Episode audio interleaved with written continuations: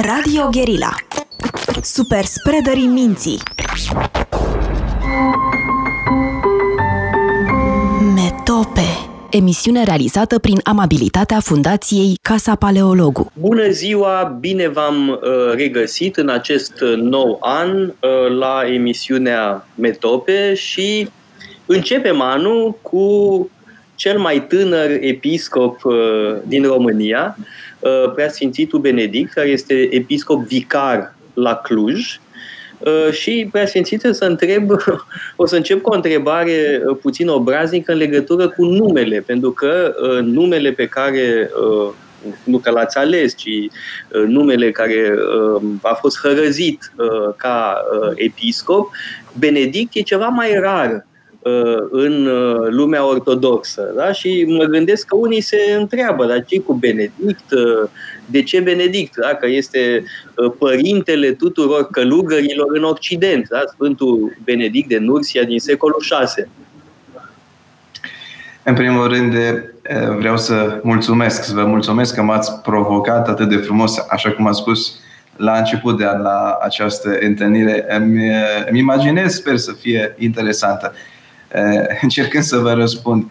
Sigur, aceasta a fost întrebarea pe care mereu am primit-o, mai ales eh, în perioada imediată călugăriei mele, pentru că până la urmă atunci am primit acest eh, nou nume.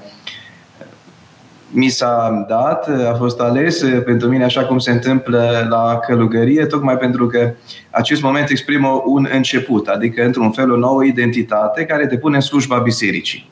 Ori dintr-un început, Sfântul Benedict trebuia să mă pun într-o anumită stare, într-o pe o anumită cale în această slujbă a bisericii. Eh, Sfântul Benedict, Părintele monahilor din Apus, dar este cel care traduce în eh, mentalitatea apuseană toată rânduiala deja consacrată, să spunem, în răsărit. E vorba de rânduiala monahală a Sfântului eh, Vasile cel Mare sau a Sfântului Ioan Casian, care și el la rândul merge în Occident și întemeiază viață monahală într-o altă regiune decât uh, Sfântul Benedict. Deci, într-un fel, era, Sfântul Benedict era cel care face legătura între, zicem, între răsărit și apus, dar mai mult decât atât mi-aș imagina sau aș, aș vrea să contextualizez și să zic că descrie sau are în vedere lumea așa cum este ea acum. Adică răsăritul împreună cu apusul. Și de ce nu să spunem și în ceea ce ne privește pe noi? Noi suntem creștini de tradiție bizantină, creștini ortodoxi în majoritate în țara noastră, dar de origine latină. Deci, într-un fel, se vede că are relevanță în diverse zone acest, acest nume care, pe care l-am primit. Dar mai mult decât atât, și zicem și concret, se leagă, numele se leagă și de prezența mea o vreme uh, pentru studii în uh, Italia, zona Italiei, nu foarte departe de locul în care Sfântul Benedict Bun, numai că în Italia ați fost la Padova, ori Padova este uh, un loc extrem de important pentru spiritualitatea franciscană. Sfântul Anton de Padova este al doilea mare sfânt uh, al uh, Ordinului Franciscan, acolo sunt moaștele uh, Sfântului uh, Anton de Padova, e un uh, pelerinaj uh, constant. Dar vedeți că Benedict și Francis, practic, avem cei doi papi din ultima vreme, da? Și ați avut aceeași idee ca și Papa Ratzinger, da? cu Benedict. Și mai e ceva, Benedict vine de la a zice bine. Uh, ori tocmai uh, despre asta vreau să vorbim. Uh, vreau să vorbim despre cărticica pe care ați publicat-o anul trecut, dacă suntem în 2022 acum, în 2021 a apărut o carte despre parabola fiului risipitor, se cheamă Brațele Părintești, o cărticică pe care o recomand tuturor și când spun cărticică e de bine, Uh, acest diminutiv e foarte important că se citește repede, este o carte care merge la lucruri, către lucruri esențiale uh, și nu se adresează doar teologilor. Asta mi se pare uh, important de subliniat.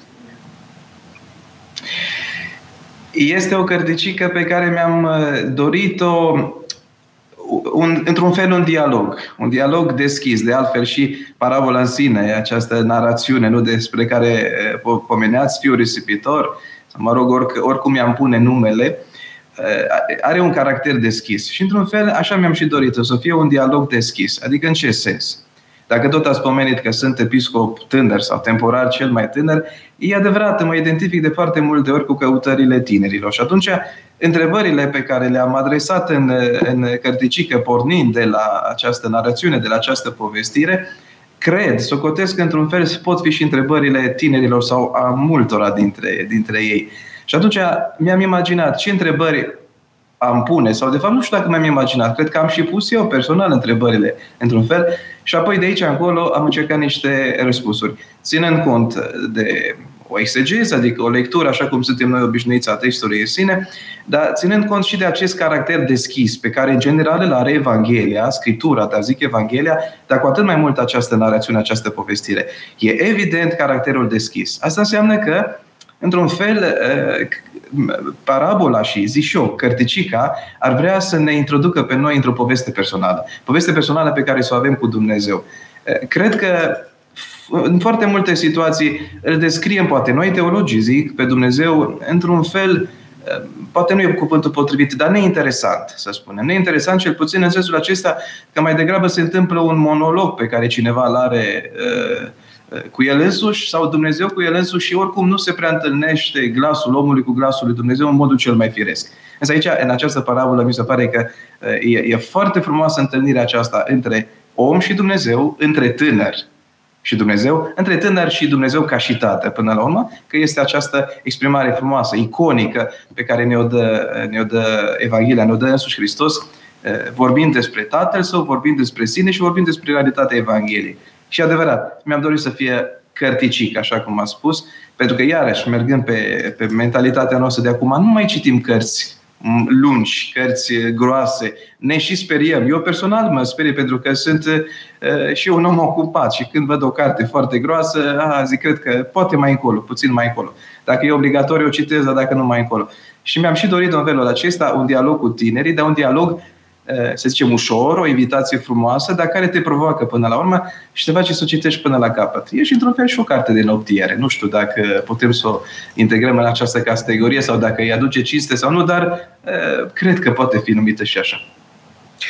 În cap, în buzunar, o putem avea mereu cu noi, eh, însă această parabolă, da? parabola fiului risipitor, se află în, într-o singură Evanghelie doar în Evanghelia lui Luca. Și m-am întrebat mereu, oare de ce? Oare de ce la Luca? În ce manieră se leagă această parabolă de sensibilitatea, de spiritualitatea specifică uh, Sfântului Luca? Se, se vede, în primul rând putem spune că cele mai multe parabole se, se regăsesc în Evanghelia uh, lui Luca. Și cu atât mai mult vedeți această, această parabolă care este unică. Luca a fost un uh, bun uh, cunoscător al ceea ce s-a întâmplat, a evenimentelor care s-au întâmplat cu Domnul Hristos. Acum, el n-a fost dintre ucenicii uh, imediați, apropiați dintre cei 12, nu? Dar se vede că a fost foarte preocupat și a fost atent la detalii. Și apoi, sigur, și în misiunile de mai târziu, de unde știm despre el, misiunile pe care, care au contribuit la răspândirea Evangheliei, el, el apare în mai multe locuri cu numele și apare, vedeți, în anumite situații și cu anumite detalii.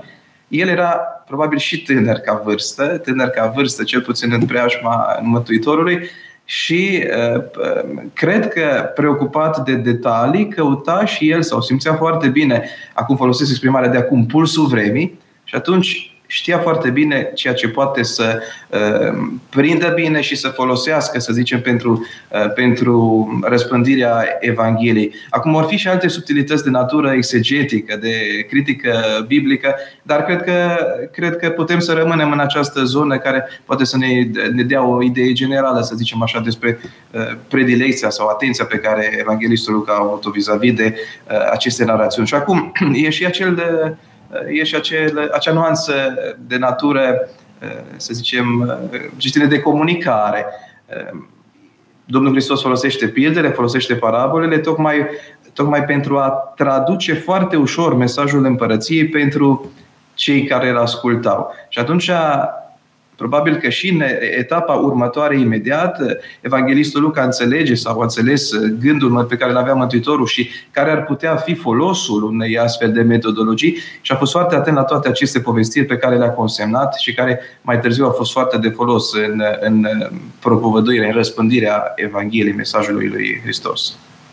Aș mai aminti un mic detaliu, că ați studiat la Padova, ori la Padova, ca și în alte locuri din Italia, se află o icoană uh, care e atribuită de tradiție, de tradiția locală, uh, Sfântului Luca. Da? Uh, e la Luca, pardon, la Padova mai există o altă asemenea icoană la Bolonia și se bucură de foarte multă venerație aceste icoane care, mă rog, despre care se spune că ar fi fost făcute de Luca. Uh, da? și poate elaborați puțin pe tema asta, că nu știe toată lumea da? legătura asta, de fapt, între Italia și Bizanț, că de acolo vin aceste icoane. Este această icoană și este chiar mormântul uh, Sfântului Evanghelist Luca în vestita abație Santa Justina, Sfânta Justina, nu din, uh, din zona centrală a orașului Padova. Despre evanghelistul Luca se spune că a fost uh, aproape de Maica Domnului și de aceea primele icoane ale Maicii Domnului, potrivit tradiției, se uh, datorează lui. Pentru că, vedeți, pentru noi icoana înseamnă imaginea cuiva, dar o imagine care trimite la o altă lume. Însă, e adevărat, orice icoană la început, sau mai ales când vine vorba de icoanele Maicii Domnului, au în vedere prototipul. Și tradiția argumentează pe linia aceasta că evanghelistul Luca a fost apropiat al Fecioarei Maria, a cunoscut-o pe Fecioara Maria și atunci a fost pe deasupra medic și pictor, să zicem cu cunoștințe medicale, poate e pretențios cuvântul medic, și pictor și a fost primul care a reprezentat-o pe Fecioara Maria, prototip apoi al celorlalte icoane de mai târziu. Acum, chiar dacă nu toate vor fi ale Sfântului Evanghelist Luca, putem să acceptăm ideea că ar fi avut ucenici care la rândul i s-ar fi inspirat din ceea ce el uh, a, a, a așezat uh, în, în icoană pentru prima dată. Și apoi, vedeți, aceste icoane sunt răspândite, așa cum a spus, în diverse uh, locuri, pentru că icoana reprezintă un semnal prezenței și atunci era foarte important pentru un oraș să, să aibă o astfel de prezență pentru că căpăta dintr-o dată importanță, nu? În general, în vechime, un oraș căpăta importanță prin faptul că creștinismul, de pildă, mesajul evanghelic, eh, ar fi fost adus de unul sau altul dintre apostoli. Apoi, lucrul acesta s-a întâmplat mai târziu cu relicvele martirilor, ale apostolilor, ale, ale celor oamenii apropiați, oamenii, oamenii lui Dumnezeu dar apoi și prin icoane, pentru că, într-un fel, ziceam, icoana uh, dă semn de această prezență.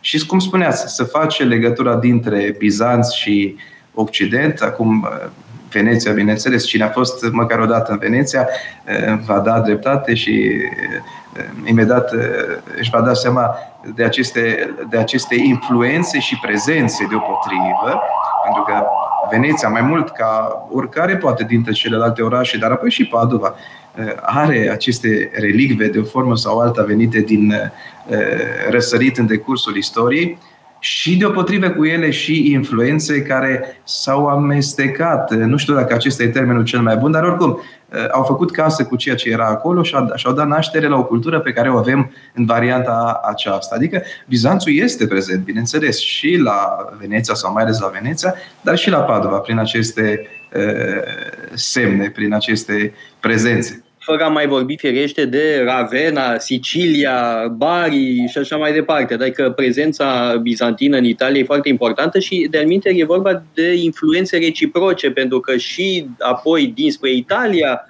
urmează influențe asupra artei uh, bizantine uh, sau post-bizantine. Mă gândesc de pildă la minunata școală cretană de iconografie. El Greco este el însuși Uh, ieșit uh, din această școală, dar uh, mai este un pictor iconar pe care eu, de pildă, îl îndrăgesc foarte mult, Mihail Damaschinos. Da? Și uh, cine merge în Creta nu trebuie să rateze minunățiile uh, lui Mihail Damaschinos, care de-al e prezent și la Veneția, la uh, Biserica San Giorgio dei uh, Greci. Dar bun, uh, astea sunt lucruri foarte interesante. Să revenim uh, la, uh, nu la oile noastre, ci la fiii noștri, și anume uh, la fiii din parabola uh, Sfântului Luca. Uh, și uh, Uh, bun, sunt mai multe întrebări, spuneați, uh, pe care vi le-ați pus, pe care le-ați pus, pe care le pun uh, tinerii și nu numai tinerii, în legătură cu această parabolă. De pildă, vă pun eu o întrebare și după aia vreau să aud și întrebările pe care vi le-a spus dumneavoastră sau pe care și le pun alții. De ce tatăl acceptă obrăznicia, de fapt, a fiului mai mic, care îi cere partea lui de moștenire înainte ca el să fi murit. Da? Uh, vă pun această întrebare și răspundem după pauza uh, publicitară, pentru că este deja 2 și 20, trecute fix, nu chiar fix. Reluăm în două minute. Metope Emisiune realizată prin amabilitatea Fundației Casa Paleologu. Am uh, revenit în direct cu uh, preasfințitul Benedict, invitatul nostru de astăzi, și puneam întrebarea uh, legată de faptul că în parabola fiului risipitor, fiul cel mic își cere partea de moștenire și tatălui o dă. Asta e culmea. Cum să-i o dă? De, de ce i-o dă? Această parabolă are un caracter sintetizator, esențializator la tot ceea ce înseamnă Evanghelia. Poate asta era important să, să spunem din capul locului. Atunci înțelegem mai bine și această atitudine. Eh, am pomenit cândva, undeva în volum, că Tatăl este izvor de autoritate, dar este și spațiu de manifestare a libertății. Adică izvor de autoritate prin ceea ce el este, prin ceea ce el este însuși. Adică Tatăl prin sine este un izvor de autoritate, da, dar nu într-o formă statică, ci într-o formă dinamică. Asta înseamnă că nu doar prin ceea ce este, ci și prin ceea ce face permanent. Adică tot timpul uh, uh, cumva se trăiește, nu doar uh, ca o pose- nu se trăiește ca o posesie, ci ca o împărtășire, ca o părtășie a ceea ce este ea. Și atunci, când vine fiul și îi cere ob- obraznic, într-un mod obraznic, să zicem așa, partea ce îi se cuvine din, din avuție, el îi respectă această libertate prin care copilul poate să-i spună nu părintelui său. Pentru că, într-un fel, ai cere partea din avuție care îi se cuvine, presupune a, a nega existența tatălui și a nega sursa binelui și sursa vieții pe care tu o primești de la el. Pentru că, de regulă, lucrul acesta se făcea după moarte, cum ați, cum ați intuit. Adică nu poți în timpul vieții să-i ceri partea care ți se, ți se cuvine. Da, e, de ce am zis că are caracter sintetizator? Pentru că e aceeași, e aceeași imagine sau de fapt exprimă ceea ce s-a întâmplat cu omul la început. Dumnezeu, Părintele, l-a făcut pe om și se, s-a bucurat de ascultarea lui sau s-ar fi bucurat de ascultarea lui, dar tocmai în libertate. Copilul putea sau omul putea să-i spună da sau nu lui Dumnezeu. Și ce se întâmplă acolo? Dumnezeu i-a făcut o propunere omului la început și zic acum tatăl copilului să trăiască toată, toată avuția pe care tatăl o are sau casa tatălui ca pe, ca pe propriul său bun, dar la nivelul acesta de dar și nu de posesie. Omul a ales altceva decât eh, să trăiască eh, realitatea ca, ca dar, a ales posesia. De fapt, omul a început, ca și în cazul acesta, a vrut să fie el responsabil și să se ocupe numai el de tot ceea ce presupune moștenirea pe care el o primește. Oricum, tatăl, când dă naștere la copii, din start se gândește că ceea ce are îi va, îi va oferi copilului, nu? Adică nu, nu, nu vine că faptul în sine nu vine într-un mod surprinzător. Doar că el vroia ca acest lucru să se întâmple la nivel de dar. Ce presupune darul? Presupune relația. Presupune dinamismul. Ehm, am pomenit acolo, când e vorba de partea ce mi se cuvine, în terminologia greacă, în termen, termenul care este folosit, este usia. Sigur că în primul, prima semnificație e cea de bunuri. Bunuri lichide, am zice noi Dar acum. Însăși formularea ce mi se cuvine este da. de o impertinență incredibilă. Da, atât e de mare dragostea părintelui, zic acum dragostea lui Dumnezeu, încât îi suportă impertinența. Permite fiului, îi permite fiului chiar să-l rănească, să-l jignească sub forma aceasta. Dragostea nebună a lui Dumnezeu, zicea un eh, teolog contemporan, nu vorbind despre ceea ce, ceea ce înseamnă Dumnezeu. Uh, da, ne este frică uneori și, de, și ne este frică și să o proclamăm această dragoste a lui Dumnezeu pentru, să zicem așa, libertatea în care se poate a trăi dacă nu este înțeleasă. Da, mai spuneți ceva la un moment dat în carte că fiul cel uh, mic, în mod evident, are un mare dor de ducă. Da? Uh, vrea să plece de acasă, pentru că de fapt nu se simte acasă. Uh, care e relația asta între acasă? Ce înseamnă să fii acasă? Uh, aici fac o mică paranteză. Uh, în ultimă instanță, întoarcerea acasă este și tema esențială din Odiseea. Da? Ulise este cel care se întoarce acasă, are nostalgia casei. Era la Calipso, Uh, trai neneacă pe bătrai cu o, o minunată zeiță, zeița respectivă era dispusă să-l facă nemuritor și el totuși se întoarce acasă. Da? Și uh, există interpretări filozofice ale Odisei în care acasă este uh, de fapt uh, lumea ideilor sau în limbaj creștin am putea spune împărăția lui Dumnezeu. E vorba de o uh, nostalgie uh, care ne face să ne întoarcem acasă. La fel și fiul uh, cel mic, se întoarce acasă, dar după ce întâi a avut uh, dorința de a pleca uh, de lângă ai săi. E acea nostalgie a paradisului, nu? Ca să-l cităm pe Crainic sau în terminologia aceasta noastră creștină. Nostalgia a paradisului sau într-un fel ar putea fi o cheie de lectură a tot ceea ce se întâmplă în această parabolă. Uh, personal socotesc că ceea ce s-a întâmplat în cazul său era o, era o nevoie umană. Omul are nevoie să iasă din casă. Dar poate nu într-o formă atât de agresivă în care s-a întâmplat uh, cu, cu fiul cel risipitor, fiul cel mic. În sensul în care plecând de acasă, nu e nevoie să-ți renegi tatăl. Adică plecarea poate să fie în condiții foarte bune. Și de asta eu mi închipui că nici tatăl nu s-a impacientat, pentru că el înțelegea că e nevoie de o ieșire pentru ca să intri. Nu? Nu intru în zona filozofică, pentru că nu, nu, e, nu e zona în care desfășori o discursul în general. Dar oricum, pe, și pe linie teologică, e nevoie de a ieși din casă pentru a reintra înțelegând bine ce se întâmplă în casă. Nu înțeleg acest lucru, nevoia pe care unii ar fi exprimat-o de a avea experiența răului pentru a înțelege binele. Deci nu e vorba neapărat în această paradigmă ci e vorba de o, de o detașare, de o depărtare necesară în așa fel încât să vezi realitatea mai, mai bine. Pentru că vedem în cazul celuilalt uh, copil, cel mare, el n-a plecat de acasă și totuși nu era acasă. Adică n-a trăit această realitate în sensul de acasă întru totul.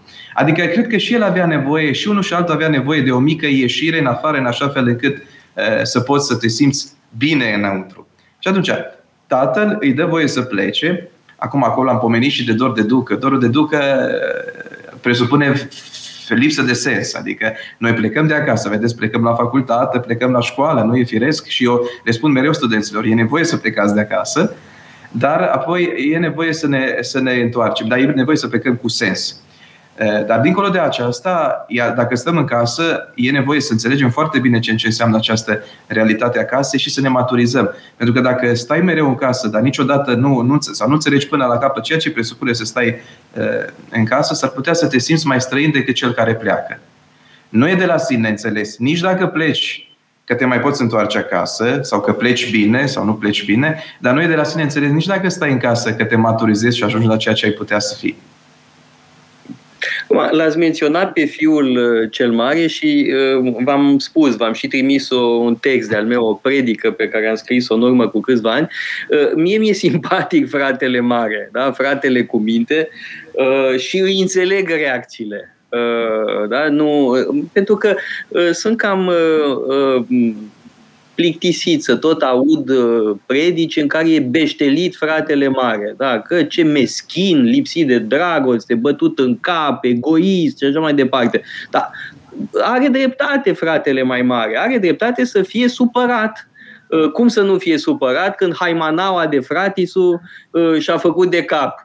În timp ce el stătea fidel, loial tatălui. Da? Și de altfel, în parabolă nu știm până la urmă care va fi reacția fratelui mai mare. Da? Se oprește brusc. Și cum spuneți de-al o parabolă e ca un iceberg. Nu spune tot.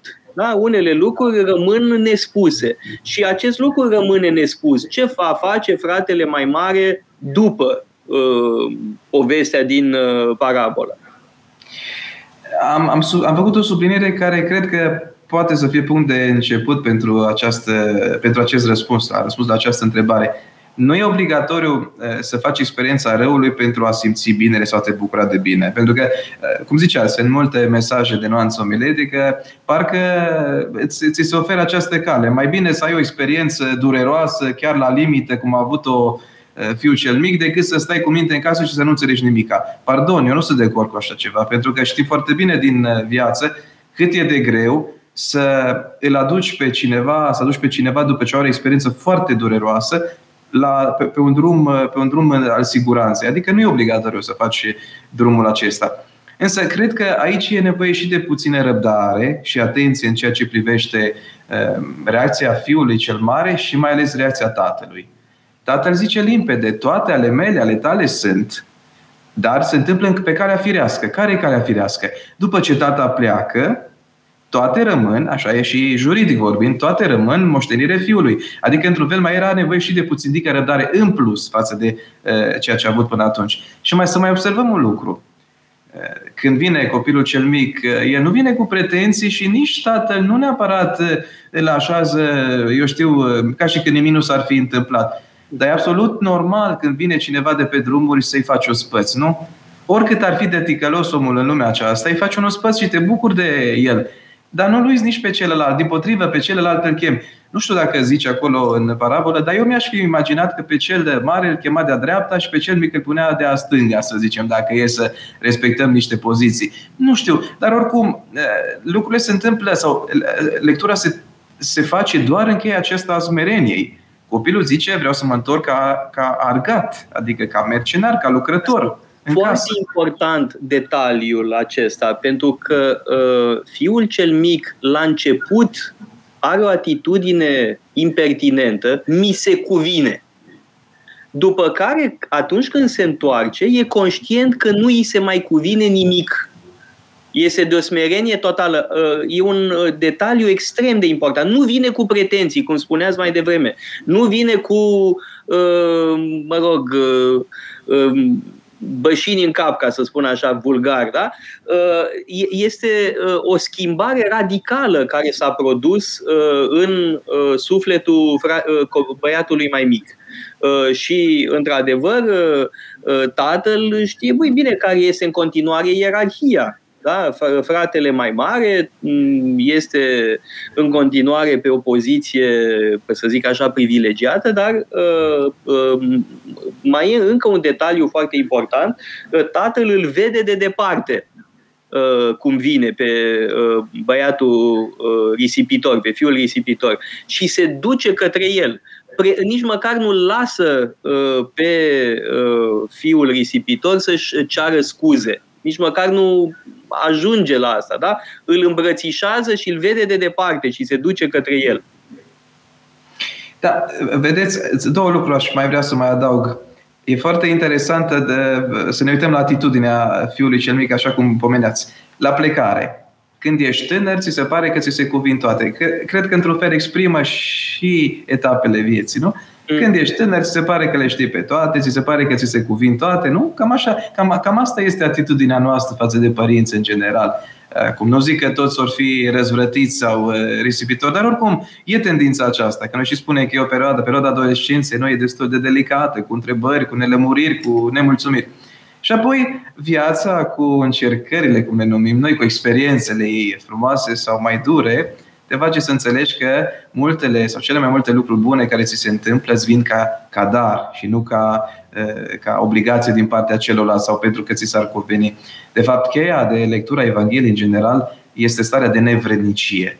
Nouă ne cam teamă de zona aceasta, pentru că, vedeți, și în contemporanite se vorbește foarte mult de stimă de sine, mă rog, din diverse, din diverse unghiuri și din diverse perspective. Dar Ce presupune această stare de nevrednicie? Așezarea înaintea lui Dumnezeu și înțelegerea lumii pe această paradigmă de dar dăruitor. Numai când primești ceva în dar te poți bucura și simți dragostea celui care îți oferă. Al minter poate să fie ceea ce primești consistent, extrem de consistent și mi închipui că și partea care îi se cuvenea, să zicem, cu ghilimele de rigoare, a fost destul de consistentă, că a ajuns o bună uh, bucată de timp ca să se poată bucura cu ghilimele de, de, de rigoare de viață, dar, uh, dar nu s-a putut bucura tocmai pentru că n-a resimțit acest lucru ca dar, ca dar însemnând dragostea. N-a, n-a beneficiat cât ar fi putut, să zicem, de dragostea părintelui, părintelui său. Și atunci, sigur că la sfârșit vine cu o altă atitudine și experiența vieții și de to- toate actele care s-au datorat nesăbuinței sale sau, să zicem, durerile, suferințele pe care le-a simțit datorită nesăbuinței sale, sau poate grabei, sau poate copilăriei, eu știu, încă, încă, încă, nu, încă nu înțelegea foarte bine viața, îl așează într-o poziție mult mai normală, mult mai firească, înaintea părintelui său, binefăcătorului său, dar într-un fel îmi vine să zic și înaintea vieții, adică înaintea tot ceea ce se întâmplă frumos în viață, pentru că e vorba și de o întâlnire, dar e vorba și de o stare care vine deodată cu această întâlnire. Adică e ca și când deschizi o ușă și intri într-o anumită atmosferă pe care nu mai o intuiai. Când și-a venit în sine, ai intuit-o. Îmi vine să zic, gustăm ceva și apoi vine... Deci a venit în sine, asta este o, o formulă foarte importantă în, în textul lui Luca și m-a frapat întotdeauna. Dar am o altă întrebare. Unde e mama în toată povestea asta? Da? Unde e mama? Vorbim numai de tată, frate mai mare, frate mai mic. Unde e mama? Sau cumva, sau cumva, ca să-l uh, citez pe Crin Antonescu, este zămazăre în zăfazăr, adică și mama și tata. Am încercat să răspund la această întrebare, mai ales că poate fi o acuză, să zicem, venind și despre mentalitatea contemporană. Că da, e, e misogin textul. Da, prea mult, uh, prea mult tata și prea puțin mama, sau de fapt mai deloc mama, dacă e să, să fim uh, atenți la detaliile textului. Acum, probabil că sunt două, sau putea fi mai multe, dar eu am uh, mers pe două explicații. Vorbim totuși de o cultură uh, anume, pe linie paternă. Nu? Dacă ne gândim de pildă la cele două genealogii, uh, și din Evanghelia după Luca și cea din Matei, au în vedere această succesiune, această descendență sau ascendență pe linie paternă, cu mici excepții, cu cele patru excepții pe care le, le știm. Dar oricum era o cultură paternă. Deci, într-un fel, narațiunea, povestirea pe care o, o rostește Domnul respectă cutumele vremii. Și în al doilea rând, Tatăl din Evanghelie este icoana lui Dumnezeu din cer, care se definește într-un fel dincolo de această alteritate masculin-feminin pe care noi o avem sau pe care noi o trăim, să zicem, în relația noastră de zi cu zi. Și atunci e vorba de omul desăvârșit. Hristos, că până la urmă e vorba și de Hristos, Tatăl este Tatăl nostru cel din cer, Tatăl din Evanghelie, zic, dar Hristos este Dumnezeu întrupat, Fiul lui Dumnezeu întrupat, icoana Tatălui. Și atunci are în vedere omul pe omul de plin, pe Hristos. Omul de plin care cumva le cuprinde pe toate. Omul de plin, zice și Domnul, că nu se mai calculează în această paradigmă în împărăția lui Dumnezeu. Nu știm exact ce înseamnă. E, e, o, e, o, e totuși o realitate tainică. Dar oricum, nu mai avem în vedere această, această polarizare. Nu e vorba de alteritate, și mai degrabă discuțiile, discuțiile contemporane e, o, e un fel de polarizare. Dar sunt exprimări și în Scriptură și apoi și mai târziu la părinți, prin care le descoperă pe Dumnezeu, așa cum spuneați, sub chipul părintelui, cel care dă naștere, dar și sub chipul gingaș al mamei. Mie mi-e foarte drag acel loc din Evanghelia după Matei, capitolul 23. Domnul se cobora spre Ierusalim, e și acea mănăstire faimoasă, nu Dominus Flevit, unde Domnul a plâns și se uitam spre Ierusalim și mi se adresează Ierusalim, Ierusalime, cât am vrut să te strâng sub aripi, zice textul nostru ca o pasăre, dar eu zic ca o cloșcă, într-un ele traduce, pentru că e mai mult decât atât, deci ca o mamă, ca o cloșcă sub aripi și n-ai voit. Adică, vedeți, echipul acesta al mamei. Și apoi am pomenit în carte că mi-a fost de mare ajutor uh, acel, uh, acea, acea pictură faimoasă a lui Rembrandt cu uh, fiul risipitor, în care, într-un mod sugestiv și pe această linie, Rembrandt îl descrie, îl descrie pe părintele mărinimos, risipitor al dragostei, cum să zicem în varianta aceasta, în, în, sub chipul omului de plin, nu? O mână a mamei, o mână a tatălui, o mână aspră, sensul semnul autorității, al libertății pe care o aduce părintele, nu? Mâna tatălui, mână gingașă, mână călduroasă și care te, te îmbrățișează, mâna, mâna mamei pe de altă parte. Adică cumva se resimte această, această primire sub chipul de plin al ceea ce înseamnă părinte. Noi vorbim de părinte. Și când, am, când, când ne referim chiar și parabola la părinte, la, la realitatea aceasta de părinte extinsă în lumea socială, noi avem în vedere, în general, părinții sub chipul acesta desăvârșit al felului de a fi specific. Mă bucur că ați menționat uh, tabloul lui Rembrandt pentru că este în mintea mea cea mai bună ilustrare a acestei uh, parabole. Da? E o operă absolut genială, da? care într-adevăr uh, e vertiginos. Da? Se află, trebuie spus, la Petersburg. Da? Este, trebuie mers în Rusia pentru a-l vedea. Și ca să rezum partea asta, aș zice că tatăl din parabole e cam mămos. Da? E, are ceva matern, da? e, și cum spuneați, ca o cloșcă, da? ca o cloșcă cu uh, pui. Uh, bun, tema uh, parabole este inepuizabilă, este o parabolă de o imensă bogăție. Noi n-am făcut decât să atingem câteva uh, aspecte. Oricum, uh, vă recomand tuturor uh, uh, cartea Brațele Părintești, uh, apărut anul trecut, uh, și aș vrea să vă întreb, uh, părinte, ce ați căutat la Padova, da? ce ați făcut acolo? Uh, în afară de Uh, mă rog, vizitat uh, atâtea locuri extraordinare în Padova, lângă Padova, în Italia, dar ce ați făcut acolo? De ce v-ați dus la Padova? Adică eu știu răspunsul, da? da. Cred, că, cred că o să vă dau un răspuns dublu sau pe două direcții, dar care merg împreună. Unul într-un anumit stadiu și apoi cel de-al doilea mult mai specific. Adică primul, pentru că și eu am simțit nevoia de a ieși din casă. Și nu pentru că Aha, din casă nu era... Absolut. De aceea am zis că e nevoie de această ieșire. Și adevărat că, într-un fel, se suprapune și peste viața mea și nu numai peste viața mea. Eu, în general, vă mărturisesc că îi sfătuiesc pe tineri în această variantă. E nevoie să iasă. Și unde pot să iasă? Acolo unde li se împlinește, sau poate să li se împlinească un drum pe care și doresc, și vor să și-l construiască. Dar zic, nu uh, în sensul acesta protestatar față de tata, față de casă, că n-ar fi bună casa sau că n-ar fi bună atmosfera din casă, ci pentru că uh, e nevoie, e această dorință de cunoaștere, e această nevoie de experiență și de maturizare. Asta e primul răspuns. Acum, să ne înțelegem, pentru mulți români, pentru foarte mulți români, pentru milioane de români, nu prea e bine acasă. Da, dar acum eu... eu, eu da, da, știu, sigur că da da. Uh, atingem și o realitate, mă rog, importantă a vremurilor noastre. Dar, sigur, al doilea aspect. Și al doilea aspect, uh, Padova s-a suprapus uh, peste această dorință generală cu ceea ce, să zicem, um, științific sau ce ține de, de, de slujirea mea de teolog și apoi de preot, am vrut să mi se întâmple și să mi se desăvârșească. Adică eu am fost pasionat din anii de studenție de zona aceasta a literaturii Ehm, de, de, de, de origine siriacă, spiritualitatea siriacă. Nu, nu ne spune foarte mare lucru despre ea pentru că avem foarte puține informații, vorbind în general în spațiu românesc și chiar și în spațiu teologic românesc. Noi știm despre Sfântul Isaac și Sfântul Efrem eh, ca o aparținut acestei tradiții. Eu m-am îndrăgostit de Sfântul Isaac Sirul în timpul facultății. Pentru că mi s-a părut că eh, rugăciunile lui, poate? Sau cum, da, cum a început povestea aveam întrebări, aveam întrebări foarte multe vis-a-vis de viață și de, și de lume. Și mi s-a părut că el este primul, până în acel moment și a rămas, care îmi răspunde, de departe, care îmi răspunde cel mai pertinent și cel mai convingător la întrebările pe care eu le am vis-a-vis de lume, de mine, de cine sunt. Adică mi s-a părut că a avut o experiență atât de, atât de profundă și era, așa cum uh, ar zice psalmul, adânc pe adânc cheamă. Adică, cu cât citeam mai mult din el, cu atât mi se părea că înțeleg mai bine și mai bine. Și am zis, eu pe Sfântul acesta trebuie să-l studiez îndeaproape.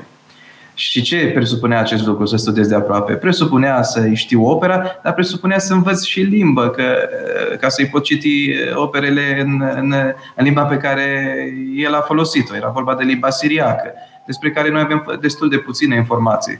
Știm doar atâta de departe că este cel mai aproape dialect uh, încă în uz în zilele noastre de cel pe care l-a vorbit uh, Domnul Hristos uh, cât a fost pe pământ în, în, în țara lui. Și atunci am ajuns la Padova, de vreme ce la Padova se afla unul dintre profesorii, zic eu, cei mai buni, Paolo Betiolo, cel care l-a tradus pe Sfântul Isaac Siru în limba italiană și a scris nenumărate studii și cercetări pe, pe acest subiect. După Sebastian Brock de la Oxford, cred că pe el putem să-l punem, nu știu dacă e să facem o ierarhie pe locul 2, dar oricum, acesta a fost motivul principal și obligatoriu, într-un fel, că eu să ajung acolo. Și am avut o experiență minunată, pentru că omul acesta, nu numai că era un profesionist în, în, în zona lui, dar era, era un om transformat. Și mereu zic lucrul acesta. Cine se îndrăgostește de un autor, se lasă transformat de acel autor. Aș fi jurat în multe situații, întâlnindu-ne cei care l-am studiat pe Sfântul Isaac, cât de multe lucruri aveam în comun. Și am zis cum? Păi da, pentru că îl iubești pe omul acesta și când iubești, sfârșești prin a imita într-o formă sau alta ceea ce, ceea ce iubești la el.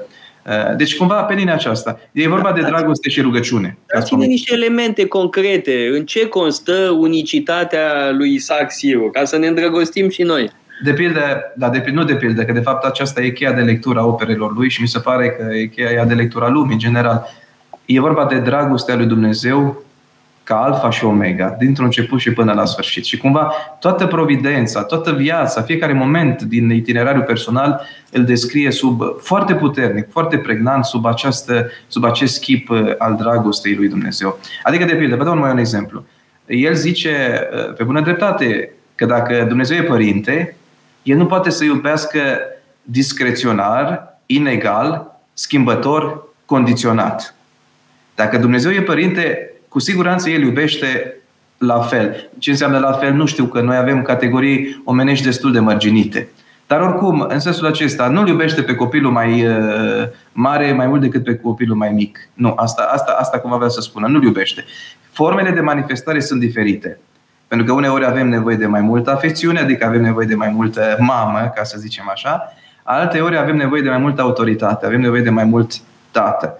Dar oricum, cumva, în varianta aceasta explică fiecare moment din istorie în general și din istoria personală. De ce s-a întrupat Dumnezeu? Ca să-i arate omului că îl iubește, dincolo de, bineînțeles, de dimensiunea aceasta pe care noi numim soteriologic, adică mântuirea. Dar dragostea lui Dumnezeu și așează dragostea împreună cu cunoașterea. Aici e iar un lucru care mi-a plăcut foarte mult. Sigur, nu e unicul, că și Sfântul Maxim sau alții au vorbit despre asta. Dar atât de frumos. A zis așa că uh, cine iubește, cunoaște. Și cunoașterea, în mod obligatoriu, te duce la dragoste. Și atunci, uh, vedeți, a, și, și, și teologic vorbind, a făcut sinteze între școala alexandrină, de pildă, între Evagrie, cu accentul pe partea intelectuală, Eh, școala antiohiană pe linia unui Teodor de Mopsuestia care merge pe linia aceasta istorică eh, și apoi mai adaugă la aceștia și un autor local, eh, Ioan Solitaru, despre care știm puține, care ne conduce spre zona biblică. E un om al sintezelor, e un om al sintezelor. Minte, inimă, care e mai importantă? Mintea, nusul, care, sau inima, cardia, le așează foarte frumos încât Nimeni mai târziu, dacă l-ar lectura pe Sfântul Isaac, n-ar mai putea zice că mintea se află în uh, luptă, în uh, polemici serioase cu inima, ce puțin în zona aceasta, mă refer patristică, nu că au fost multe dispute în secolul trecut vis-a-vis de uh, care e mai importantă, mintea, nusul sau inima, cardia. El face foarte bine această sinteză deja, vedeți, cu atât, timp, cu atât de mult timp înainte. Deci e omul întâlnirilor. Cred că asta, asta spune mult.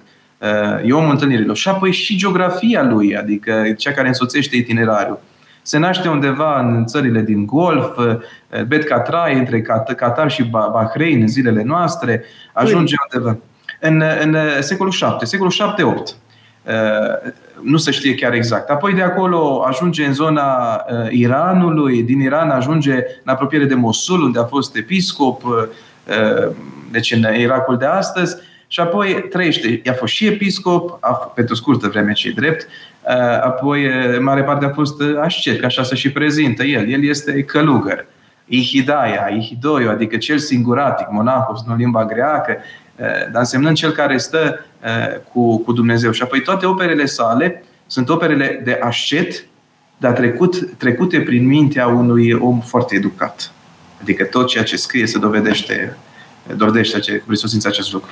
Uh, facem o scurtă pauză publicitară și apoi revenim uh, pentru a face și noi o sinteză uh, între Isaac Siru și fiul risipitor.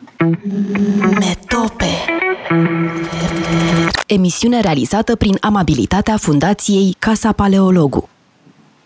Am revenit în direct împreună cu preasfințitul Benedict și vorbeam despre uh, Isaac Siru, ne vorbesc despre biografia uh, lui, da? născut undeva în zona Golfului, scurtă vreme episcop în Irakul actual, în sudul Irakului, apoi ce se întâmplă cu el că trăiește sub dominație musulmană?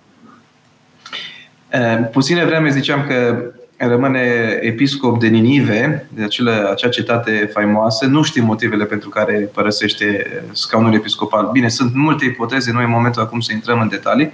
Și apoi se retrage din nou la viața, în viața lui monahal, la viața lui monahală. Și acolo formează o adevărată școală pe linia aceasta duhovnicească și lasă ucenici numeroși. Așa se face că avem și aceste scrieri care au un caracter, zic, subliniez, ecumenic, în sensul în care nu știu dacă mai există vreun alt părinte al bisericii care să fi fost tradus mai mult și în mai multe limbi în decursul timpului ca Sfântul Isaac Siru. E vorba de Italia, inclusiv la Padova, în biblioteca eh, Mănăstirii Santa Justina se află eh, din scrierile lui traduse undeva, cred că la începutul secolului XV. Eh, deci, inclusiv în mănăstirile catolice, foarte multe, bine, el are și o presupusă legătură cu Italia, dar aici ar fi mai multe detalii. În sensul acesta, ucenicii îi culeg învățăturile, la un moment dat, pe care le pun în scris. O parte din scrieri sunt uh, scrise cu mâna lui, adică dând mărturie el însuși care spune că am notat uh, de dragul fraților aceste lucruri din discursul sau cuvântării duhovnicești, dar altele, probabil în partea finală a vieții, sunt uh, notate de ucenici, pentru că a și fost numit al doilea didim celor. Se vede că la un moment dat a și orbit din, eu știu, din pricina studiului sau din alte motive Eh, medicale eh, pe care le-o fi, probleme de sănătate pe care le-o fi traversat. Dar oricum se știu foarte puține lucruri în, după acest moment, după plecarea de la Ninive despre, despre el, ci doar atât dacă ne-au rămas aceste scrieri. Și cea mai importantă, bineînțeles, este cea reprezentată de volumul 10 din Filocalie, tradus de Părintele Stăniloae, cuvântările despre nevoință, și apoi celelalte au apărut mai târziu. Dar la acest volum m-am referit când am zis că Uh, există o traducere, uh, o, o răspândire prin traduceri uh, aproape de neimaginat, atât, atât, de, atât de mult în decursul timpului. Și foarte repede după moartea lui. De pildă, în, în etiopian, în copt, în arab, în latin, ce să mai zic, în, în, în sudul Indiei a, a fost tradus în japonez, nu mai pomenim de română, rusă, greacă, trebuia să încep, bineînțeles, cu greacă, că noi am avut acces pe această filieră greacă și slavonă, cele două limbi și apoi de aici am și cine este Efrem Sirul în relație cu Isaac Sirul? Da? Autorul acelei superbe uh, rugăciuni, da? cu îndepărtează Duhul, mă rog. Da. El aparține aceleași tradiții, dar ca timp, ca timp trăiește cu vreo trei secole înainte. El este probabil cel mai mare uh, poet creștin. Sigur că unii fac comparații între el și, eu știu, Dante sau alții, dar din punctul nostru de vedere este cel mai mare poet creștin.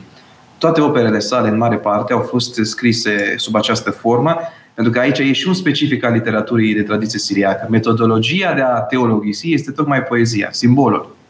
Mai puțin, mai puțin influența filozofică de mai târziu, care s-a resimțit în teologia bizantină sau în cea latin-occidentală. Eh, deci e, e o teologie de, de perioadă incipientă, să spunem așa, eh, având această metodologie poezia. Eh, el are acele imne faimoase, imne faimoase, tipărite la, și la noi acum în limba română, tot mai mult de părintele Ică Junior de la Sibiu, dar oricum o mare parte din operele lui nu ne sunt cunoscute pentru că au fost păstrate în limba siriacă, ori în decursul timpului limba siriacă a rămas destul de la marginea preocupărilor teologice și chiar lingvistice. Și atunci e nevoie de o, de, de o recuperare. De fapt, întrebarea mea aș vrea să o reformulez, pentru că nu e vorba de o legătură biografică. Mă interesează dacă există, dacă putem trasa un fel de filiație spirituală între Efrem și Isaac. Acum, Sfântul Isaac, se vede că îl cunoaște pe Sfântul Efrem, dar nu era acest obicei de a cita cu numele. Pentru că atunci cultura pe care o aveai din lecturile de dinainte se transforma în propria ta operă, fără neapărat să faci trimiteri, cum se presupune în zilele noastre. Nu? Deci se vede că îl cunoaște. Dar și Sfântul Isaac, dacă e să respectăm această, această metodologie, poate fi numit poet. El scrie în proză, bineînțeles, dar elementele simbolice, imaginile, icoanele pe această linie sunt prezente peste tot în opera lui și de aceea eh, mulți l-au, eh, l-au considerat în această categorie eh, moștenitoare a vechi tradiții de limbă siriacă, tocmai pentru că a fost fidel, a fost fidel modului în care s-a exprimat, s-au exprimat cei dinainte, cei dinainte. Și atunci este, bineînțeles, este. Dar Sfântul Efrem nu, nu se poate înțelege tradiția siriacă fără Sfântul Efrem. Oricare dintre autorii de mai târziu îl au în vedere pe, pe Sfântul Efrem e acea teologie uh, de, de origine biblică, foarte orientată, uh, uh, sau oricum orientată, și dacă nu e 100% în sensul acesta de, de a folosi elemente biblice, foarte vecină, foarte apropiată ca timp și metodologie, să zicem, de ceea ce înseamnă orientarea biblică. Și atunci, și din acest punct de vedere, are unicitate, dar, ziceam, a fost apoi reiterată în oricare din autorii de mai târziu. Da. Acum, uh, o ultimă întrebare, chiar înainte de a termina. Um, ați făcut doctoratul, de fapt doctoratele, unul în România, altul uh, la Padova, despre uh, Isaac Siru și nu numai despre Isaac Siru, dar despre Isaac Siru și vorbeați despre cum înțelege Isaac Siru iubirea lui Dumnezeu. Întrebare la care vă rog să răspundeți foarte scurt, că mai avem foarte puțin. În ce măsură, de fapt, v-a pregătit pentru a scrie această cărticică uh, Uh, despre parabola fiului risipitor. Mie mi se pare că este evident răspunsul, dar vă las pe dumneavoastră. Dacă cheia de lectură la Isaac Siro este dragostea, cheia de lectură în acea, la această cărticică este dragostea. Cheia de lectură a lumii, cheia de lectură a vieții este dragostea. Și modul în care eu îl simt și îl văd pe Dumnezeu este dragostea. Acestea fiind zise, cuvinte memorabile. Vă mulțumesc foarte mult uh, pentru participarea la emisiunea noastră. Uh, sper să ne revedem, sper să faceți un curs la noi, mai ar fi extraordinar. Uh, vă mulțumesc mult, vă mulțumim cu toții și uh, dau tuturor uh, ascultătorilor noștri întâlnire săptămâna viitoare, tot așa, la ora 2 la Metope. Mulțumesc! Mulțumim tuturor! Metope Emisiune realizată prin amabilitatea Fundației Casa Paleologu. Radio Guerilla